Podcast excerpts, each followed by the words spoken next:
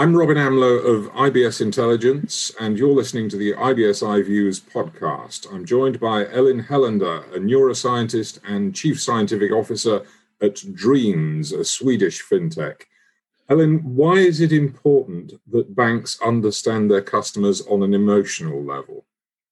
It's important if you work in the finance industry to realize that you work with humans. That's your primary like uh, reason why financial services even exist. And my experience is that too many people within finance are experts on financial products, and too few are experts on the core audience, which is uh, humans. So I think something is is missing that in that perception that you are working with humans just like doctors are working with humans and just like doctors need to study their clients banks also need to study and understand the fundamentals of their clients. Perhaps the problem is one, and you touched on it there, that banks have focused on products. It's a bit like the old story about Henry Ford, who said allegedly that you could have your car any color you like as long as it's black. The banks have been saying you can have your savings product, your lending product, your spending product any way you like as long as it's the way we give it to you. Exactly. So it's like on an intellectual level, we all know that humans are no homo economicus, like rational decision makers, but we're still behaving like they are. When you look at how many financial services are designed and also financial information, a lot of it suits very well to fit a homo economicus persona.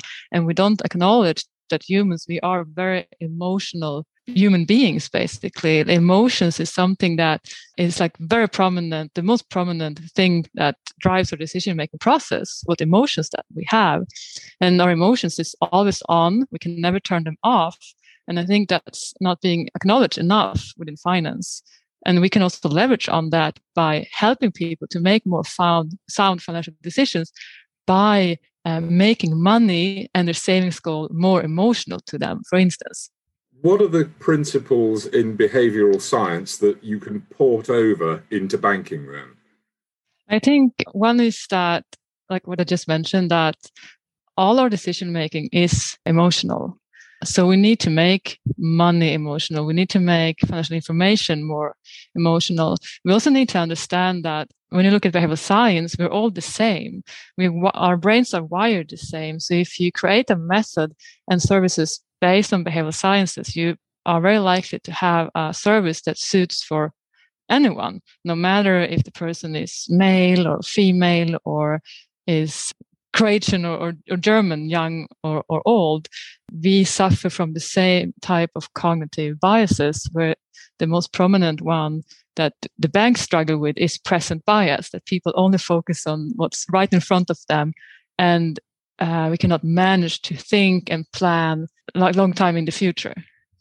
Why would this be something, in fairness, that banks need to take responsibility for? Why do you would you say that financial institutions need to be responsible, or or at least to care about their customers' well-being?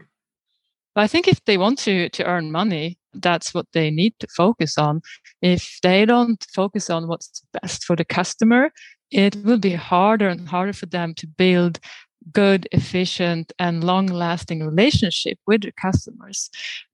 Younger people are getting more and more value driven. If they feel that the banks are not sharing the values as the young uh, as they do themselves, they will change provider. And it's very easy today to, to change your bank provider. And that was not the case before, but today it is, which means that the banks need to be more prominent in the communication, how they help you, that they care for you. And what they should focus on more is uh, the customer's financial well-being. And let me tell you why.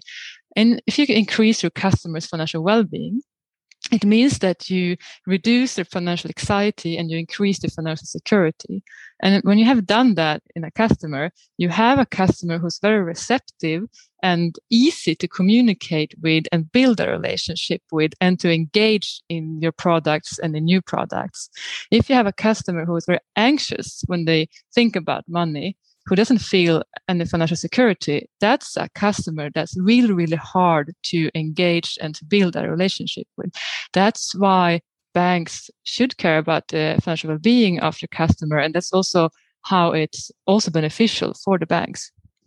There is obviously going to be a limit to what a, a financial institution can do though. So one limit is what banks are today. I think they see themselves as you know being the expert on anything. Because if you look at personal finance it's, it's, a very broad concept. It's everything from you know saving money to investing money to mortgages to insurances. And it's quite complex. If you think about it we can send people to the moon. We still cannot get people to save enough for their retirement.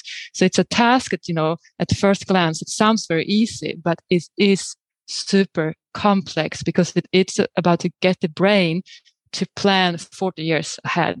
And that's super hard for the brain to, to do. And the banks, they try to do everything and be, and be like best at everything. And I think what we realize now, it, it is really, really hard. And we see the trend of banks taking in more fintech players who are experts and more niched to help them and embed that into their core existing online banking system. So that's something I think will be more and more common in the future. That the banks realize, okay, we are really good at what we're doing, being a bank, but we cannot be like the best and the expert on everything. So if I'm a financial institution and I recognize I've got this issue, and, and actually I do accept you're you're quite right, this is an issue. I'm not questioning that.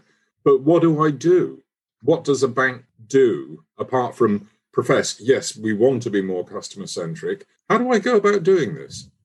I think you can. You need to uh, change that mind shift on many, many different levels. Where one is to look at what competences do we have today in our, our, organization? What focus do we have for our innovation and product development? Do we have the right uh, competences, the right knowledge, and acknowledge that okay, we work with humans. Do really understand humans? So either you put aside time to become the expert yourself or you take help from other companies who have done this for a couple of years and you take them in to help you? What are the competencies that i need to recruit? Whether that's actually recruiting people retraining people or forming a an arrangement with an existing business? What are the competencies i'm looking for? I can give an example how we have done it at Dreams. So we have our own in-house uh, science team of behavioral scientists, uh, ranging from cognitive scientists to behavioral scientists that work closely with our product team. And we also have our own scientific advisory board with academic researchers that uses our platform as a test bed to run scientific studies on, which means that we can get real time insights on how we best help customers. And the scientists can get you know data and valuable insights that they can publish in scientific journals. So it's all about that mindset to be curious and have that as a priority in your organization and i must admit i have collaborated with, with banks uh, trying to help them to set up their own in-house science team and scientific studies it is hard because you are a minority and you will be a minority in a very, very big organization. So there will be a lot of noise where you need to break through. But if you can get on a high level uh, in the organization an understanding of that this is important, you can at least help the organization to find other fintech actors who are experts on this that can come in and, and help you, or you can use their uh, software as a service, for instance, in, in your platform. Well, I've got to be honest and say I do get quite emotional about money when I look at my bank account. I can't see my banker getting emotional in his pinstripe suit. But looking forward, it's obvious. I, I understand what you said earlier about how the institution needs to align its values to its potential customers because that way it can keep them and it can build a deeper financial relationship with them. Yes, and you also need to frame uh, the, the, like the financial experience around their life experiences. I can give an example uh, from Dreams. What we do, we never ever tell the customer it's important for them to save money. We only ask them, "What do you dream about doing?" That's why our name is called Dreams. What do you dream about doing? What do you want to do? And when you have got the customer to think about in those terms, like how do you want to live my life? What what do you want to do in one year's time or in five years' time? And you start to write that down and create a savings goal of your dreams. There you can make them realize, okay, in order to reach this, I need to save this amount of money every week or every month or, or every day. So you have, in a very an emotional way, an easy way that's very um, nice experience for the customer, got them to set up a savings goal uh, without telling them it's important for you to save money. Because if you think about it, saving money is not important. What is important is what you can do with the money and what you want to do with the money. And that you can benefit from the effect of having money saved to feel uh, that you have this financial security, hence financial well-being. That is what is important. Elin Hellander, uh, Chief Scientific Officer at Dreams, thank you very much.